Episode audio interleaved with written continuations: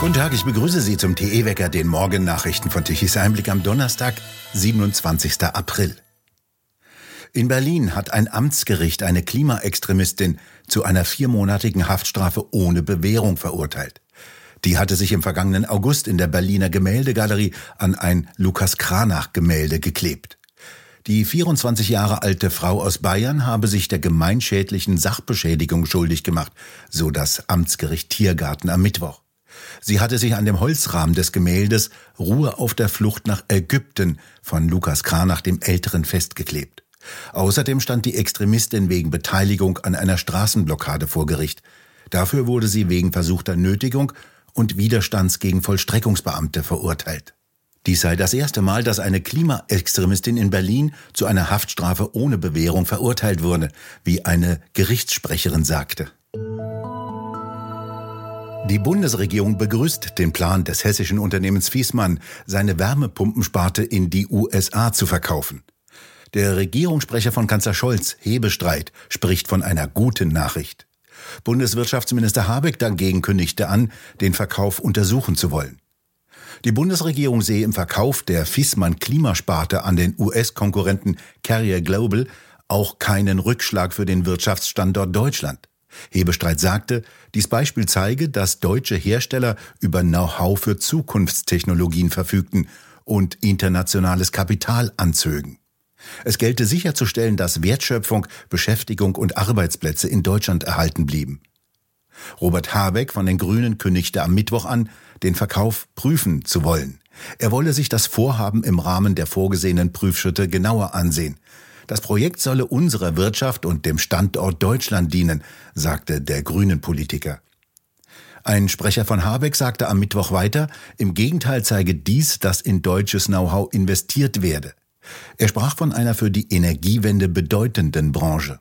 Das nordhessische Unternehmen Fiesmann hatte überraschend angekündigt, seine Klimasparte an den US-Konkurrenten Carrier Global zu verkaufen. Dazu gehören auch die lukrativen Wärmepumpen. Vor allem sie sollen in Deutschland längerfristig Öl- und Gasheizungen ersetzen. Im Jahre 2004 hatte Carrier Global bereits die Kältetechnik der Firma Linde AG übernommen. Im Jahr 2005 stellte dann Carrier Global die Produktion von Kältetechnik in Deutschland ein und verlagerte sie nach Frankreich und Tschechien. Es handelte sich damals um fast 1200 Arbeitsplätze, die verloren gingen. Der stellvertretende CDU-Vorsitzende Jung forderte von der Bundesregierung, den Standort Deutschland zu stärken. Jung sagte in einem Interview gegenüber der Welt, es müsse zu denken geben, dass sowohl Feiland als auch Fiesmann neue Werke im Ausland planten. Der überraschende Verkauf dieses erfolgreichen Vorzeigeunternehmens sei das Resultat der ideologisch verblendeten Planwirtschaft in Deutschland, sagte das Mitglied im Wirtschaftsausschuss des Deutschen Bundestages, der AfD-Bundestagsabgeordnete Uwe Schulz. Man könne es der Eigentümerfamilie nicht verdenken. Über Jahrzehnte habe man aus der mittelhessischen Provinz ein sehr erfolgreiches Unternehmen aufgebaut und für das Vorhandensein von Arbeitsplätzen im ansonsten strukturschwachen Nordhessen gesorgt. Als Dank verbietet die deutsche und europäische Politik innerhalb kürzester Zeit große Teile des Kerngeschäftes mit Gasthermen und Heizungen, so Schulz. Der gesundheitspolitische Sprecher der Grünen im Deutschen Bundestag, Dahmen, will keine Kommission zur Aufarbeitung der Corona-Politik. Eine solche Enquete-Kommission sei mit hohem Aufwand, Bürokratie und Kosten verbunden, sagte Dahmen gegenüber der neuen Osnabrücker Zeitung. Es bestehe die Gefahr, dass es eher ein Kampf um Deutungshoheiten und nachträgliche Schuldzuweisungen werde und damit weiteres Vertrauen der Bevölkerung verloren gehe. So begründete der grüne Damen seine Abneigung gegen eine solche Kommission. Damen gehörte zu den Hardlinern in der Corona-Politik, die nicht genug impfen und denen die Lockdowns nicht weit genug gehen konnten. Die FDP-Fraktion im Bundestag hatte Anfang März eine solche Kommission gefordert. Die Politik müsse die Fehler klar benennen, die sie gemacht habe, sagte der stellvertretende FDP-Vorsitzende Kubicki. Bundesgesundheitsminister Lauterbach hatte sich offen für eine solche Kommission gezeigt, ebenso wie die CDU-CSU. Gefordert hatte auch die AfD in einem Antrag, einen Untersuchungsausschuss zur Corona-Politik einzusetzen. Im Einzelnen solle sich dieser Ausschuss ein Gesamtbild der Handlungen und Unterlassungen der Bundesregierung und der ihr nachgeordneten Behörden vor und während der SARS-CoV-2-Pandemie verschaffen. Dabei solle er sich ein Urteil bilden zu der Frage, ob die massiven Eingriffe in die Grundrechte der Bürger und in das deutsche Wirtschaftsleben und der Lockdowns tatsächlich geeignet, erforderlich und angemessen waren. Dieser Antrag wurde mit den Stimmen aller anderen Parteien im Bundestag abgelehnt. Die Hinweise zur Verhaftung des Syrers in Hamburg, der offenbar einen Sprengstoffanschlag geplant hatte, kamen wohl von der NSA, der National Security Agency in den USA. Nach Informationen des NDR soll der 28-jährige Syrer durch seine Online-Einkäufe von Zutaten für einen islamistischen Sprengstoffanschlag aufgefallen sein. Dies habe einen Routinevorgang angestoßen. Die NSA habe dann den Verfassungsschutz informiert und die deutschen Behörden hätten dann den Mann überwacht und ihn schließlich am Dienstag in Hamburg festgenommen. Er habe seit 2015 in Hamburg gelebt und soll einen westlichen Lebensstil geführt haben. Er ging auch als Wachmann arbeiten und betete regelmäßig in einer Moschee. Im Fall des in Duisburg festgenommenen Syrers haben erste Ermittlungsergebnisse Hinweise auf eine terroristische Motivation ergeben. Dies teilte ein Sprecher der Düsseldorfer Generalstaatsanwaltschaft mit. Die Behörde habe deshalb die Ermittlungen von der Duisburger Staatsanwaltschaft übernommen. Nach Informationen von RTL West sind auf dem Mobiltelefon des Verdächtigen Fotos und Videos mit islamistischem Hintergrund gefunden worden. Spezialeinheiten der Polizei hatten den verdächtigen Syrer in der Nacht zum Sonntag nach Hinweisen von zwei Bekannten des Mannes in seiner Duisburger Wohnung in der Nähe des Tatortes festgenommen. Der Mann hatte bei einem Messerangriff in einem Sportstudio vor einer Woche vier Menschen schwer verletzt. Ein 21-Jähriger schwebte laut Polizei noch weiter in Lebensgefahr. Auf der Nordsee ist ein Schiff offenbar mit einer Windindustrieanlage zusammengestoßen und dabei schwer beschädigt worden. Es lief mit dieser Havarie in den Hafen von Emden ein. Im Vorschiff klaffte ein Loch, so groß wie ein Scheunentor, hieß es. Vermutlich, so die Wasserschutzpolizei, stamme der Schaden von einer Kollision mit einem Windrad nahe der Insel Norderney. Der Betreiber des Windrades hatte zunächst nichts von einem Zwischenfall bemerkt. Sensoren hätten nichts gemeldet. Erst mit einem Hubschrauberflug konnte eine leichte Beschädigung bemerkt werden.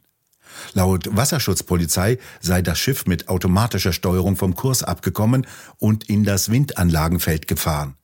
Das Schiff habe 1500 Tonnen Getreide geladen und wollte nach Antwerpen fahren. Windparks in der Nordsee werden immer mehr zur Gefahr für die Schifffahrt. Die Gewässer zählen zu den weltweit am intensivst befahrenen Seegebieten. Vor allem in der deutschen Bucht fahren jedes Jahr mehr Schiffe die Häfen an und jedes Jahr nimmt der Transitverkehr zu. Seeexperten fürchten einen Schaden auf einem Großschiff, das dann ohne Antrieb auf die Windräder im Meer zutreibt. Die Windparks auf dem Meer stellten nach einer früheren Einschätzung des Bundesamtes für Seeschifffahrt und Hydrographie in Hamburg eine Gefahr für den Schiffsverkehr dar. In den Korridoren, die der Schifffahrt nach Bebauung mit Windenergieanlagen verbleiben, sei der Manövrier-, Ausweich- und Notankerraum eingeschränkt, hieß es in einer früheren Stellungnahme des Deutschen Nautischen Vereins. Chinas Staats- und Parteichef Xi Jinping hat mit dem ukrainischen Präsidenten Zelensky ein Telefongespräch geführt. Dies teilte Zelensky in Kiew mit. Dies ist das erste persönliche Gespräch, das Xi Jinping seit der russischen Invasion in die Ukraine vor mehr als einem Jahr mit Zelensky geführt hat. Zelensky hoffe, wie er über Twitter mitteilte, dass dieser Kontakt den bilateralen Beziehungen einen starken Impuls verleihen werde.